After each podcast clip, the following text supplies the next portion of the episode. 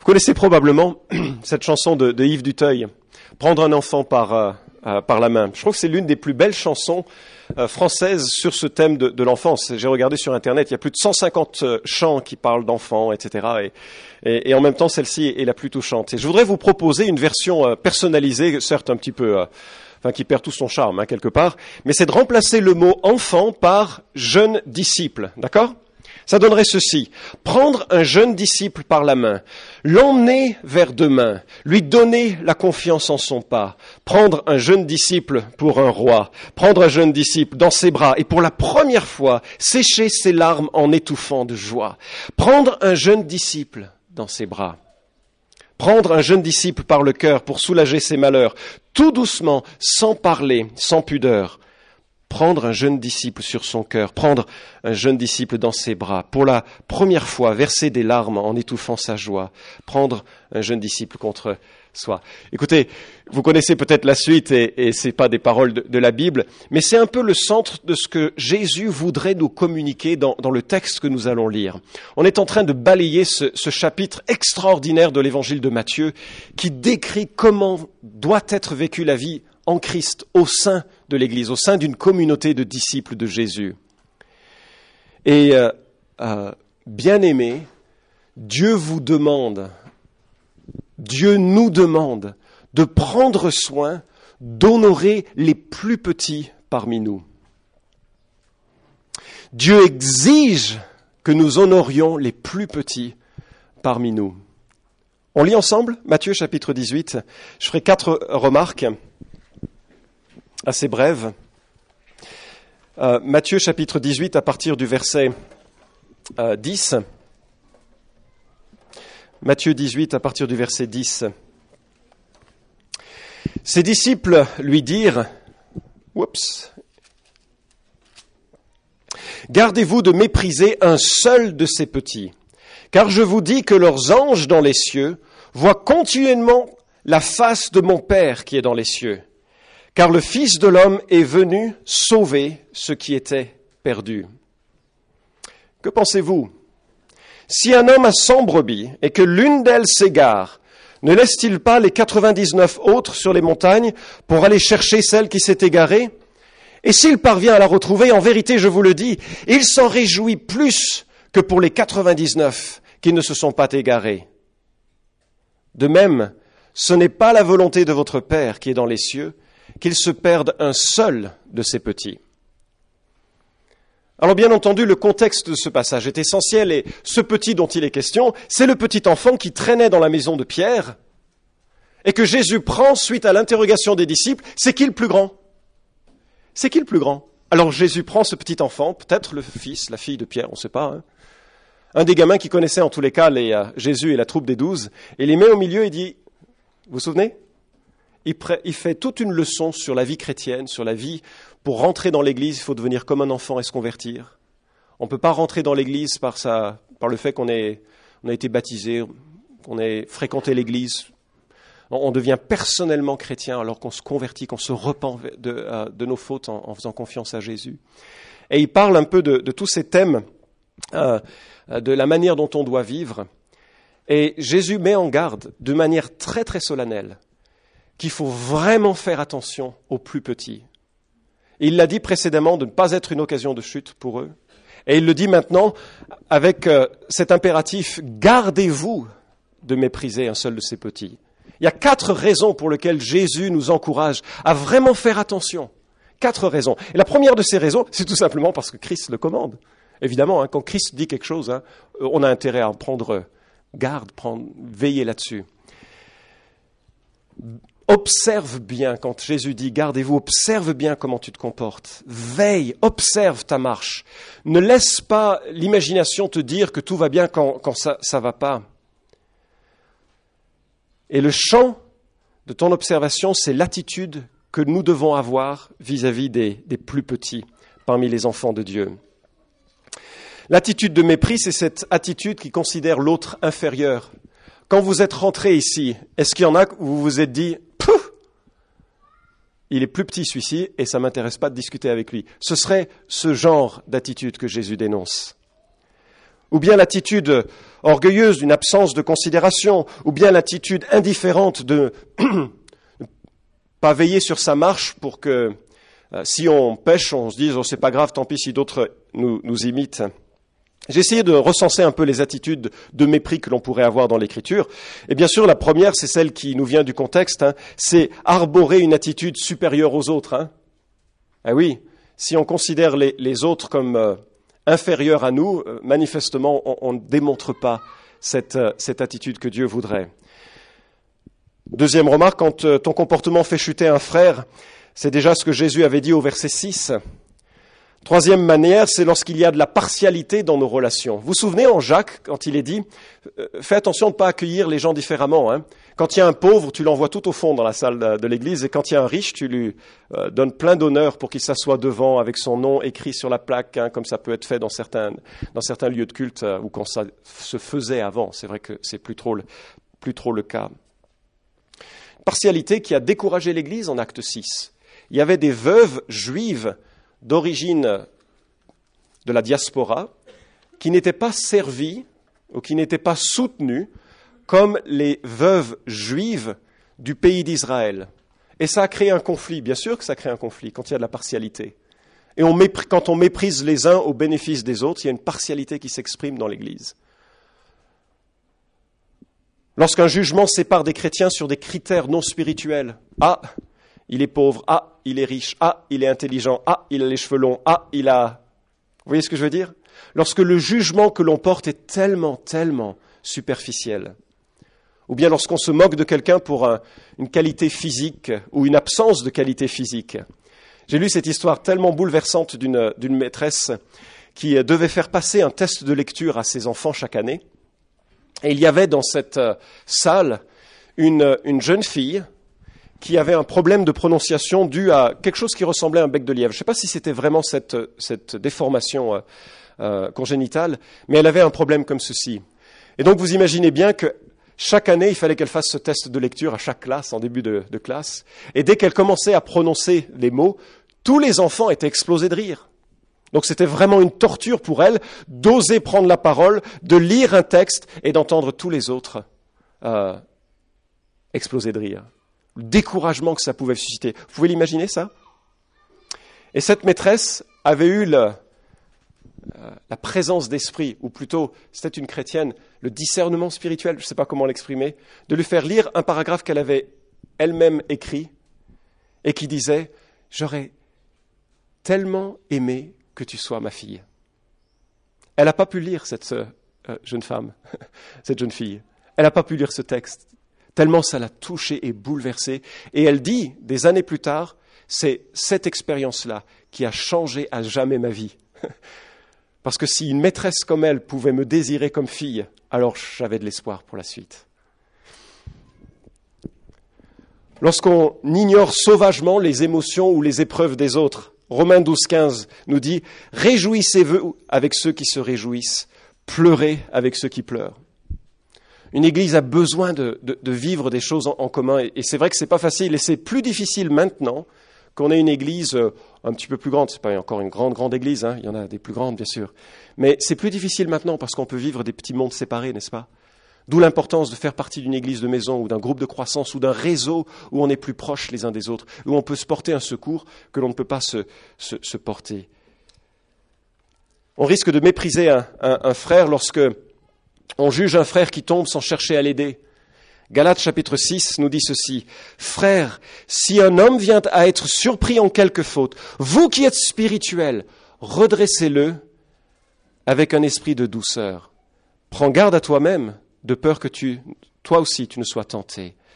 Portez les fardeaux les uns des autres et vous accomplirez la loi de Christ. Une nécessité que, qui va devenir importante alors que Jésus aborde le sujet un petit peu douloureux de la, discipline dans l'Église dans la suite de ce texte. D'ailleurs, finalement, tout ce que Jésus demande ici, ça nous est, enfin, l'exemple nous est donné avec Philippiens. Connaissez ce texte de Philippiens? Jésus, dans la gloire, a accepté de se dépouiller pour venir euh, partager la, la misère des hommes afin de nous emporter avec lui. Et ce passage qui décrit cette, ce que Jésus a fait, euh, avec cette euh, exhortation que chacun de vous, au lieu de considérer ses propres intérêts, considère aussi ceux des autres. Alors bien aimé, la vie de l'Église, ce serait, enfin la vie de l'Église euh, parfaite, ce serait qu'on puisse considérer les uns des autres, parce que Christ le commande, parce que et, vraiment de, de, ne jamais mépriser le plus petit d'entre nous. Puis il y a une deuxième raison qui nous est donnée, qui est un peu étrange. Regardez la suite du verset 10. Car je vous dis que leurs anges dans les cieux voient continuellement la face de mon Père qui est dans les cieux. C'est de ce verset que l'on a eu la notion d'ange gardien. Ça vous dit quelque chose? Vous croyez aux anges gardiens? Enfin, je ne sais pas si on ferait un sondage euh, dans, l'Église, mais c'est un peu une, une, pensée populaire que Dieu a attribué à chacun d'entre nous un ange. Vous y croyez cela? Euh, C'est pas dans la Bible. C'est pas du moins décrit comme ça. C'est un peu une notion euh, trouble que, l'on a et qui nous vient de l'idée l'ange de l'Éternel aussi campe auprès de ceux qui le craignent. Mais l'ange de l'Éternel dans l'Ancien Testament, c'est plus une notion qui se rattache à, Dieu. Alors comment faut-il comprendre ça? C'est que l'on a des, anges, que les anges des petits voient continuellement la face du Père qui est dans les cieux. Alors quand on regarde ce que la Bible nous dit des anges, euh, d'abord, ils se divisent en deux grandes catégories. Hein. Il y a les anges élus et il y a les anges déchus, selon les terminologies que, l'on a dans la Bible. Les anges déchus sont ceux qui ont péché et qui sont éloignés euh, euh, de, toute espérance avec Dieu. Hein. Ils sont condamnés en enfer. L'enfer a été créé d'ailleurs pour eux. Et puis l'autre grande catégorie, ce sont les anges élus. Alors qu'est-ce qu'ils font les anges? Bah, Premièrement, ils adorent Dieu. Constamment, jour et nuit, ils adorent Dieu. Ils sont dans sa lumière, devant son trône, et ils louent l'Éternel, parce que Dieu est, digne. Et on trouve cette louange, mais passionnée, tout au long de l'Écriture, et, à certains moments plus précis dans, l'avenir, lorsque Dieu va commencer son programme, de, euh, ce programme de la fin des temps, avec l'ouverture des six sceaux, la Bible dit que ça va exploser en louange dans le ciel, parce que enfin, le temps de la rédemption va arriver. Alors la Bible est décrite comme parfois responsable d'une nation. Il y a probablement un ange responsable de la France, et nous pouvons dire ensemble le pauvre. Et puis, euh, il y a des nations qui sont plus particulières parce qu'elles ont un ange attitré dont on a le nom. Il y a l'ange ou l'archange Michel, l'un des deux anges mentionnés dans l'Écriture, et lui, il semble être lié toujours au travail qui concerne Israël, parce qu'il est toujours là lorsque Israël est euh, euh, mentionné ou quand euh, il, s'agit du futur ou de la situation d'Israël. Ce qu'ils font aussi, et ça, ça nous rapproche beaucoup plus, les anges aident les gens à venir à Christ. C'est pas bizarre ça? Vous vous souvenez en Acte chapitre 10, il y avait un, homme qui s'appelait Corneille, qui était vraiment un homme formidable. Il faisait des aumônes, il, faisait, il priait, et puis, mais il connaissait pas Christ. C'était un homme bien perdu. C'est terrible ça, hein, d'être un homme bien perdu. Enfin, bien, pas dans le sens de pas de péché, hein, puisqu'il était pécheur. Mais c'était quelqu'un, franchement, euh, vous lui auriez donné le bon Dieu sans confession. Mais il était perdu, connaissait pas Christ encore.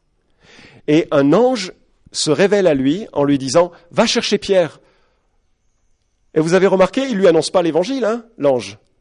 L'ange ne fait que pointer vers quelqu'un qui connaît Christ.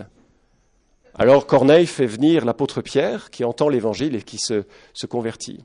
On a un autre exemple avec Étienne qui euh, euh, est envoyé sur un, chemin pour rencontrer l'eunuque qui lit Ésaïe 53. Pardon? Étienne, Philippe, pardon, merci. C'est formidable, j'apprécie tellement. Mais c'était un ange.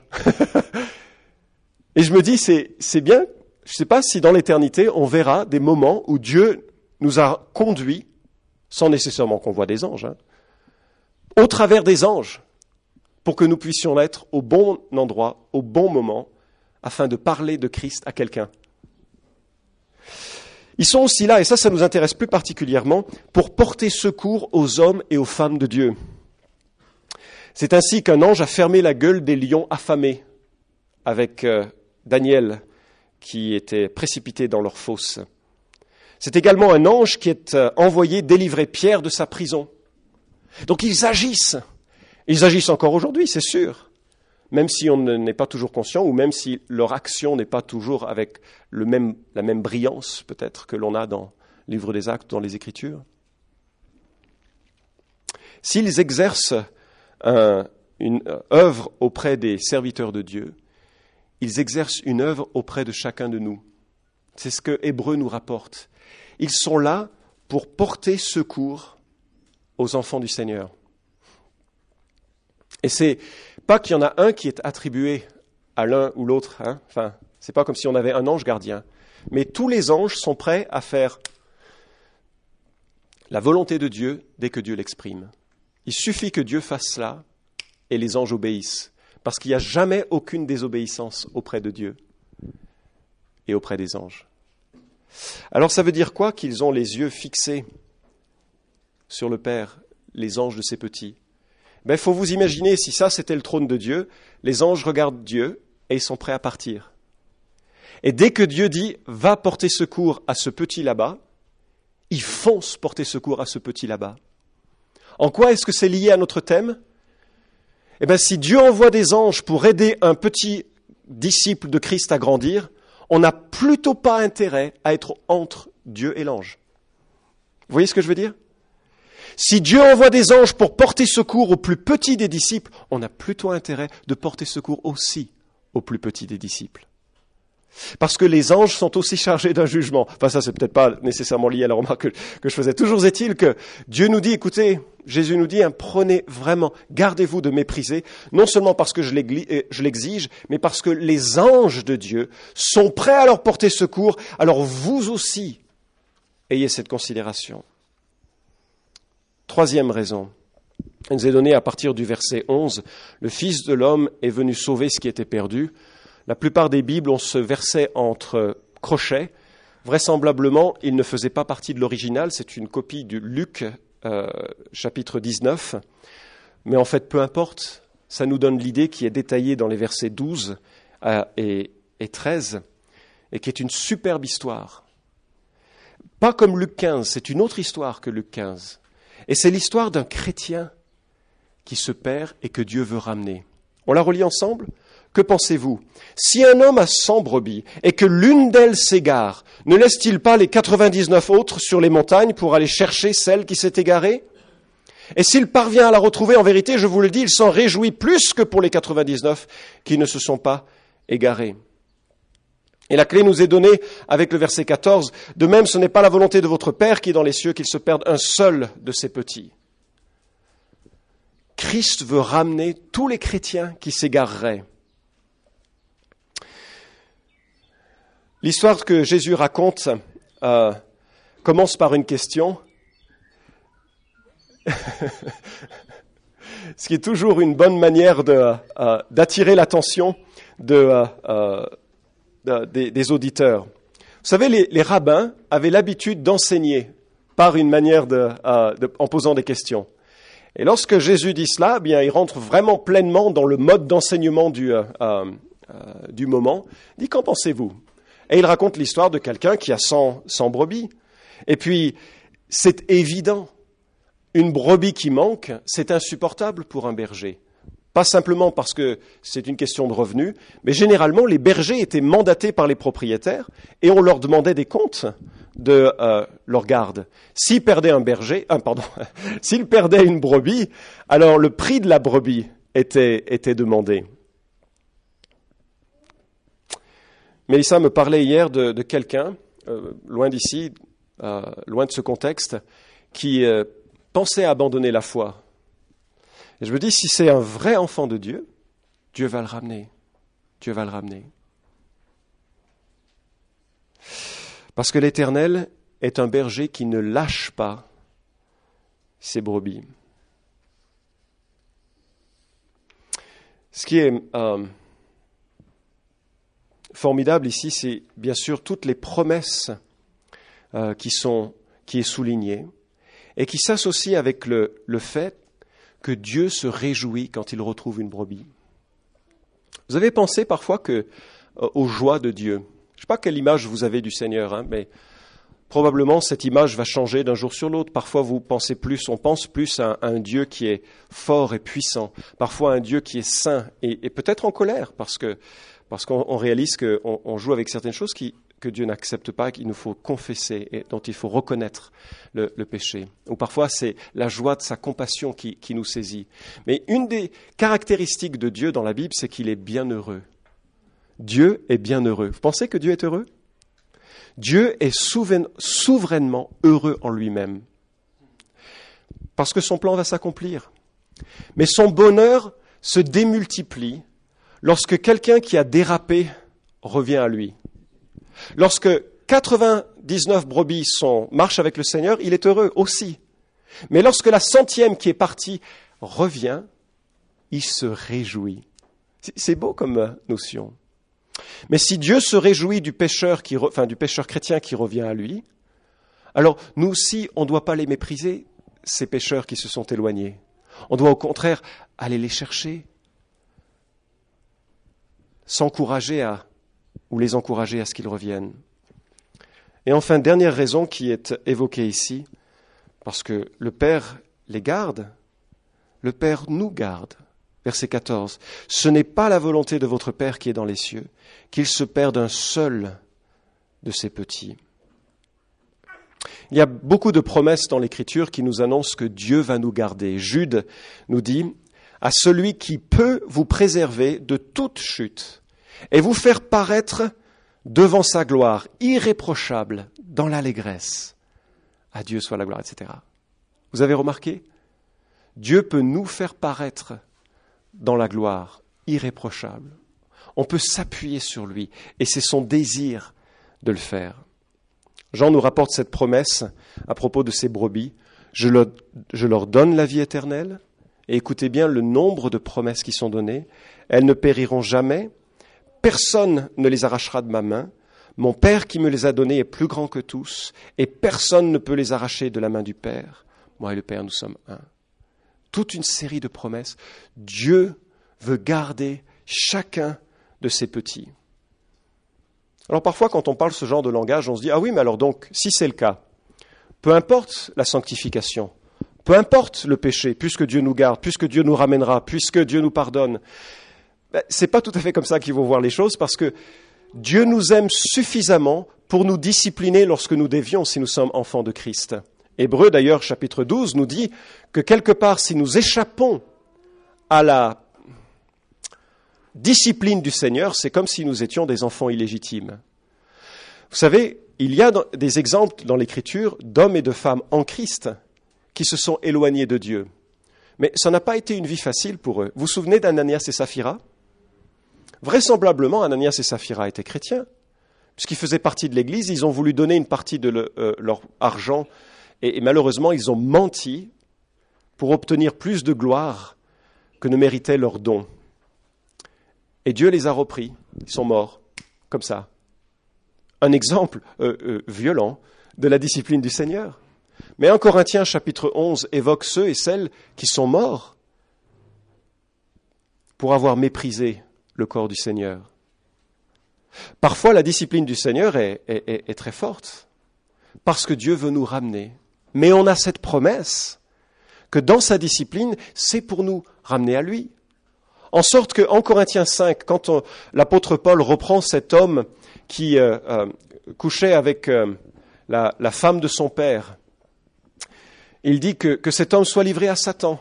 Il y a une discipline d'église qui est réalisée. Mais pourquoi? Pour que sa chair soit détruite, mais pour que son âme soit sauvée. Donc il est mis à l'extérieur de l'Église, dans le contexte du feu de l'adversaire, dans le monde, pour que même s'il devait mourir, ce soit que son corps qui meurt, mais que son esprit soit sauvé. La bonne nouvelle, c'est que deux Corinthiens nous rapportent qu'il semblerait cet homme se soit repenti et qu'il soit revenu à, Dieu. Alors ce n'est pas un encouragement à vivre n'importe comment, mais simplement à demeurer dans cette, dans cette assurance des soins du Père. Alors voilà, je m'arrête avec ces quatre remarques et euh, pour conclure, je vous, vous demandez, euh, est-ce qu'il y a du mépris parfois dans, nos relations les uns avec les autres? Oh, ça peut être plus subtil que quelque chose aussi clair que je te méprise. Parce que si jamais quelqu'un osait dire ça, euh, ce serait assez grave, n'est-ce pas? Mais je parle dans notre cœur. Moi, je dois reconnaître, euh, il y a certaines fois, je lutte parce que je suis, dans mon égoïsme, c'est, ah, il y a des choses qui s'expriment, c'est pas, c'est pas droit, hein. Enfin, ça s'exprime à l'intérieur, je dois le confesser, m'en repentir et, et puis apprendre à honorer. Est-ce qu'on peut apprendre l'année qui vient à nous honorer les uns les autres? À nous à prendre les plus petits parmi nous avec honneur, avec considération, en investissant un peu de nos vies pour qu'ils puissent être encouragés et édifiés. Je crois que ce serait la plus grande euh, réussite de la vie de l'Église, celle qui aussi aura le plus d'impact autour de nous. Parce que Jésus a dit, c'est à l'amour hein, que vous avez les uns pour les autres que le monde reconnaîtra que vous êtes mes disciples. C'est pas parce que mon beauf est ici que je cite cette histoire de missionnaire Wycliffe. Mais cet homme, Doug Mellan, s'est installé avec son épouse parmi les Indiens Fulino au Brésil. Et quand il est arrivé, parmi eux, on l'a appelé simplement le blanc. Cette terminologie euh, n'était pas un compliment hein, pour ces personnes, d'accord? Quand il l'appelait le blanc, ça ne voulait pas dire quelque chose de bien parce que les blancs avaient volé, pillé les Indiens Fulino. Mais quand ce couple a appris la langue des Fulino, a introduit la médecine, les Indiens commencèrent à appeler Doug le blanc respectable. C'était déjà un petit peu mieux. Et puis, lorsque cette famille s'est adaptée aux, coutumes des Fulino, les Indiens l'appelèrent l'Indien blanc. Il montait en grade. Et enfin, un jour, lorsque Doug était en train de laver le sang et la boue d'un pied blessé d'un fulino, il entendit le commentaire suivant d'un de ses camarades. Qui a jamais entendu parler d'un blanc qui lave le pied d'un Indien? Très certainement, cet homme vient de Dieu. Et depuis ce jour, chaque fois qu'un Indien rencontre Doug, il l'appelle l'homme envoyé de Dieu. Bien-aimé, je prie que ce soit ça qui caractérise nos relations. Ce soit ça qui puisse nous saisir, les uns envers les autres. On prie.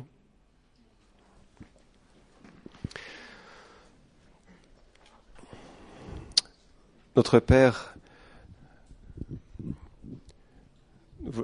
nous voulons nous humilier devant toi parce que l'écriture que tu nous laisses, les exigences que tu nous laisses, Seigneur Jésus, sont au-dessus de nos forces pour les vivre avec l'intensité que tu attends de nous. Et Seigneur, nous te demandons que tu nous remplisses de ton Esprit Saint pour nous donner toutes ces qualités qui ne se voient que dans nos relations. L'amour, la joie, la paix, la patience, la bonté, la bienveillance, la douceur, la maîtrise de soi. Seigneur, je prie que nous sachions nous honorer les uns les autres, nous encourager les uns les autres, parce que toi, tu es passionnément associé à chacun d'entre tes enfants pour terminer l'œuvre que tu as commencée. Alors garde-nous d'être dans le chemin de cette œuvre, à faire trébucher ou à décourager les autres. Et je te remercie, Seigneur, d'avoir couvert euh, mes propres manquements si souvent de ta grâce mais je voudrais vraiment que tu me rendes attentif sur les, lieux, les moments, les personnes où, Seigneur, je dois vraiment me repentir et changer. Je prie que tu transformes nos cœurs, que ce soit dans nos foyers ou que ce soit dans nos relations dans les églises de maison ou dans l'église euh, euh, tout entière, pour développer en nous ce respect qui vient de Christ et que tu attends de nous. Amen.